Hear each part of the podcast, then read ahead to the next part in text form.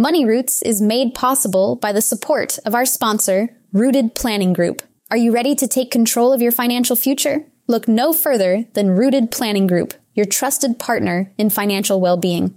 At www.rootedpg.com, you'll discover a wealth of resources and expertise to help you thrive financially.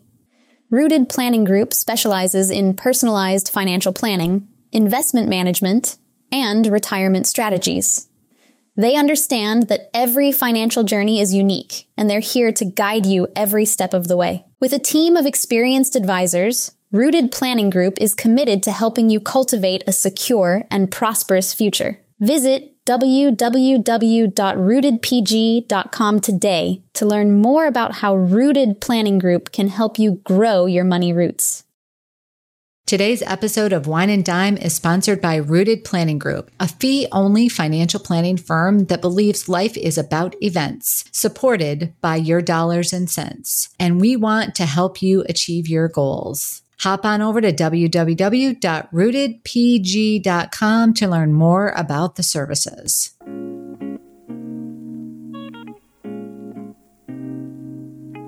Every week, it's my goal to share financial information that helps you in both your life and Financial Vineyard. We hope it takes you from your roots to the journey of your vines and the influences in the air that have helped craft your delicious life. Like wine, life and finances have different palates that should be celebrated and not judged. Hello, podcast listeners. Amy Irvine here. And I am excited to announce the sixth part of a six part series we've been doing for uh, the listeners this, this last couple months.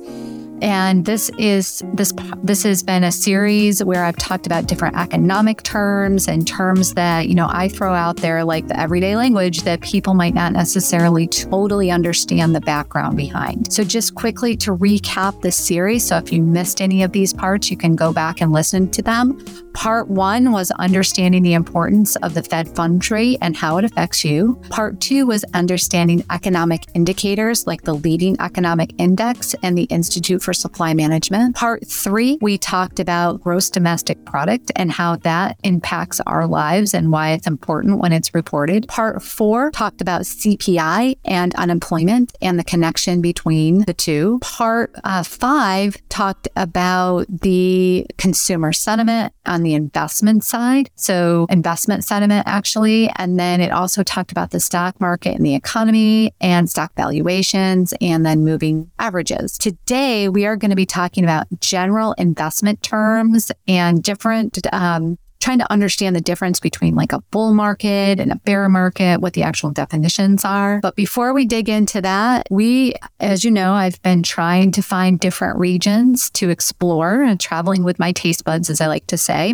And I, again, found another region that I would never have thought of for winer. So I'm, and I've been to Tennessee many times. So it's the Tennessee wine region. I've been to Tennessee, I shouldn't say many times, a couple of times. Never even thought to look for wineries that were in the Tennessee Tennessee area. But according to Wikipedia, Tennessee wine refers, uh, I'm sorry, Tennessee has a wine industry that dates back to the 19th century that was greatly impacted by prohibition. But it was reintroduced in the early 20th century, and the modern Tennessee wine industry focuses on French hybrid. Now, I'm a fan of French hybrid um, and native grapes they have as well, but I'm a big fan of French hybrid. Now, one of the things that they've been able to do with the French hybrid and native grape combination is that they have been able to develop a more resistant grapevine um, that's not, I guess, not as resi- not as susceptible to fungal diseases, and therefore would be able to thrive in Tennessee's humid climate. Most of the wineries in the state are located in the middle and eastern Tennessee, with a small portion um, of the Mississippi Delta area, and uh, I guess that's designated as the American viticulture area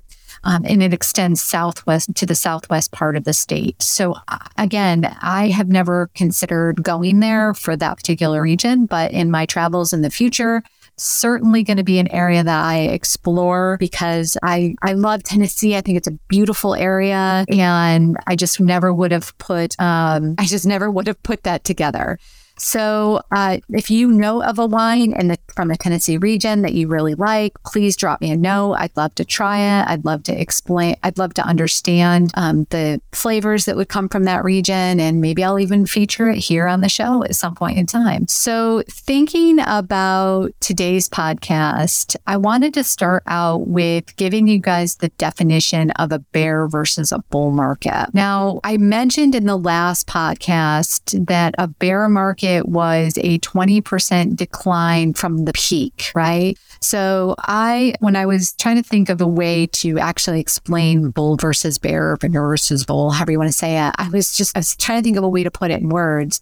So, of course, I used Google and I looked at it and I found a great definition on a website called Investopedia. And they gave this definition bull versus bear market is the, the opposite of a bull market is a bear market, which is characterized by falling prices and typical shroud, shroud, typically shrouded in pessimism. Sounds great, right? Uh, the commonly held belief about this origin of these terms suggests that the use of bull and bear to describe market comes from a way that animals attack attack their opponents. A bear, a bell, excuse me, a bull thrusts its horns up in the air while the bear swipes its paws downward. I did not know that. So I thought that was interesting and thought I would share that with you. I mean, I knew what the difference between a bear and a bull, but I didn't know where it came from. Now, these actions are metaphors for the movement of the market. If it tends up, trends up, it's bull. If it trends down, it's bear. So a bull market and a bear market often coincide with economic cycles, but like I've said in the past, they're leading indicators indicators, which consists of four different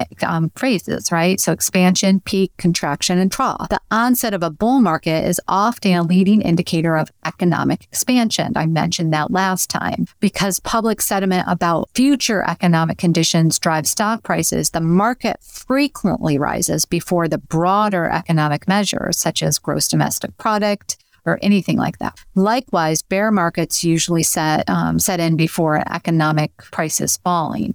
The range seems to be the general range when you read about what's a bear, and what's a bull, tends to be that 20% range. So there's no specific universal metric, uh, but but when you think about what I said last time, a bear market tends to be a 20% decline. So when we think about the most common definition of a bull market, then it would also be that it has risen about 20%. So over a period of time, it has gone up about 20% from its recent lows. So bear would be down 20, bull would be up 20. So there's the mystery behind the bull versus the bear market definitions. Then I want to move into a, a, I guess a variety of terms, and we'll we'll put the we'll put these in the show notes so that you guys can pull these up at some point in time. But they're just general investment terminology that we've heard a lot of people ask questions about, or you know, ask for clarifying definitions of. So one of those terms is called diversification. Now, some people believe diversification is just owning multiple stocks. However, we believe it is about variety of asset classes and about taxable type asset types. So, yes, it's about um, owning multiple stocks, but you also should have bonds, you should have real estate, you should have stocks, you should have cash, and you should have taxable, you should have pre-tax, and you should have non-taxable accounts. That's our belief. But that's diversification. Um, so market capitalization is another big term. Now, market capitalization refers to the size of a company. It's it's the term is used to measure the company's size by multiplying its stock price by the number of outstanding shares. People sometimes mix this up with the company's overall value or worth. That is not the case. So, to break this down a little bit further, let me explain the difference and at very high level. So, companies are typically divided into market capitalization of large cap, mid cap, and small cap. Now, we're talking about stocks at this point in time, right?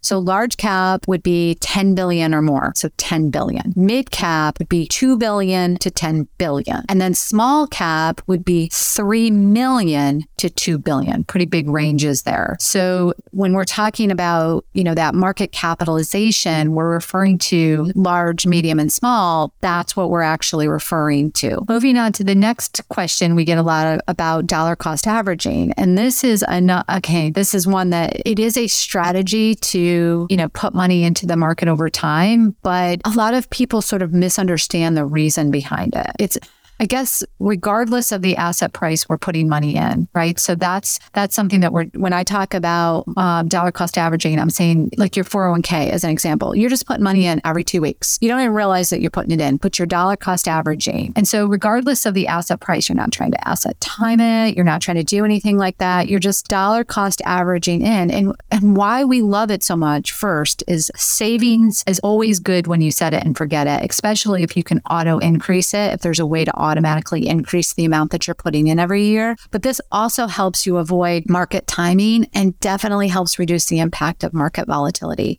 There's been study after study after study. And I usually report about, you know, how trying to time the market affects your performance. And typically it doesn't work. So we love dollar cost averaging. And that's what we mean when we say dollar cost averaging. Another term that we use a lot is liquidity. And liquidity, um, for us, when we think about liquidity, those are assets that can be sold very quickly, meaning, or, or, or you can get to it very quickly. Well, the opposite to that would be an illiquid asset. And that would mean that it would take some time and the results might be that fluctuating a bit more. So when now sometimes because we think of it as I think a lot of people out there refer to the ease at which the asset can be converted to cash without significantly affecting the market price, which is true. That's partially true. But we also want to think about what do you need that money for a lot of times. And when I think about liquidity, I do think about how quickly we can convert something to cash, but I also think about, you know, what the impact of that would be. So when I talk to people about what do you have for cash that's the that's the reference i'm talking about and i don't generally talk in terms of liquidity for people I talk in terms of what do you need for your short term um, achievement? What do you need for your long term achievement? What do you need in the middle? Because most assets in today's world, if they're invested, are liquid, except for like maybe some real estate investments or your home or those sort of things. But from an an overall investment perspective, almost all of your assets, unless you're in a year, a very unique investments are liquid. It's just that they may be impacted by the price. Something that we've heard a lot about, especially in 2022, we heard a lot about short selling. So that's another term that I want to take uh, a moment to explain. Now, this is a strategy where the investor borrows shares. Okay. They borrow shares and immediately sell them, hoping to buy them back at a lower price and then return them to the lender. And then they would profit on the difference between what they sold the borrowed shares for and what they actually got when when they bought so when they bought them back, I guess you want to say when they returned them to the lender. The concept is it can be very risky, right? Because you're selling something when you think it's at you you think it's at a low I get you're you're selling something when you think the price is going to go down and you don't own it. So if the price goes up instead, then you have to make up the difference between what you sold it for and got proceeds for and what the price actually did. So if it doesn't decline as it's anticipated, then it's something that you would be on the hook for the difference. That's not something that we would say that we, you know, would recommend to a lot of people. That's something that needs to be watched and very closely and we would not recommend it as a normal process. Another term that we like to explain to people is what's called ETFs or exchange traded funds. People frequently confuse ETFs with mutual funds. They are two different vehicles. And while both of them are pooled investment vehicles, ETFs are traded like stocks on an exchange and can be bought and sold throughout the trading day, unlike most mutual funds that are priced and traded only at the end of the day. And the terminology between mutual funds is actually um, not traded, it's liquidated. So that's actually the term that we use when we are talking about mutual funds. So we don't say sold, we use the word liquidated when we're talking about mutual funds. There are a few closed end mutual funds, as an FYI, that are traded differently, but for the majority of mutual funds, they are only purchased or liquidated at the end of the day, where ETFs can be traded throughout the day. ETFs also can have what's called a discount or a premium on them. So if you add all of the underlying holdings, um, add them all up, then you can, if you buy that ETF, you can be buying it at a lower cost than what that bucket equals, or you can be buying it at a higher cost than what that bucket equals. That's not the case with mutual funds. Mutual funds it's always going to be at par. Whatever that adds up to, that's what you're going to be purchasing it at. And the final term that I'm going to end today's podcast with is called capital gains. Capital gains, um, a lot of people use this term loosely, but it refers specifically to the increase in the value of an asset, such as a stock, real estate, or whatever, mutual fund, um, from the time it was purchased to the time it was sold. Capital gains may be subject to taxes depending on the holding period. So if it's a short term capital capital gain, it's subject to ordinary income tax. Or if it's a long term, meaning it's been held for more than one year, then it's long term. If you inherited that, it typically goes to the long term. So it, and it gets a stepped up basis. So the new cost basis of that would be mm. the date of death of the owner. One thing that I always think people get confused about is the difference between capital gains and capital gain distributions. Capital gains are where you actually sold something and recognized the gain. So you physically liquidated or sold something. A capital gain distribution typically comes from a mutual fund. A mutual fund is being managed, meaning things are being sold and bought within the mutual fund.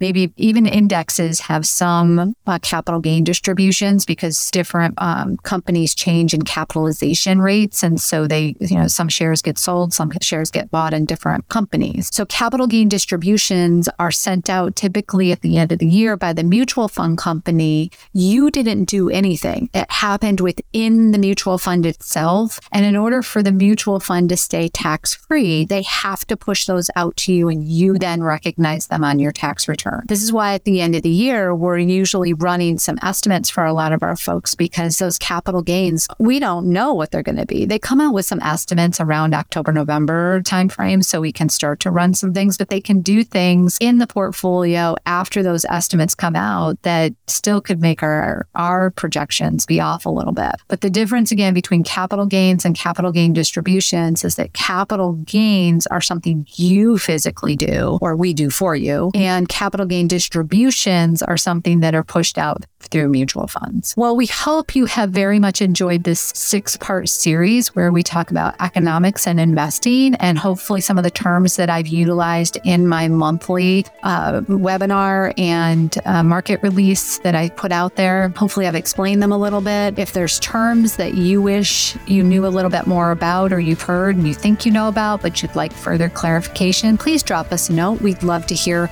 what you'd like to hear about, of course. And I'd be happy to do another um, series of terminology or, um, you know, explanation on this particular topic. Again, thank you for listening to today's show. We hope you've enjoyed the episode. We would love it if you would share it with your friends that you think could benefit from listening to this podcast. And certainly if you could take just a moment to rate us on iTunes so that more people like you can find us. Thanks, everyone.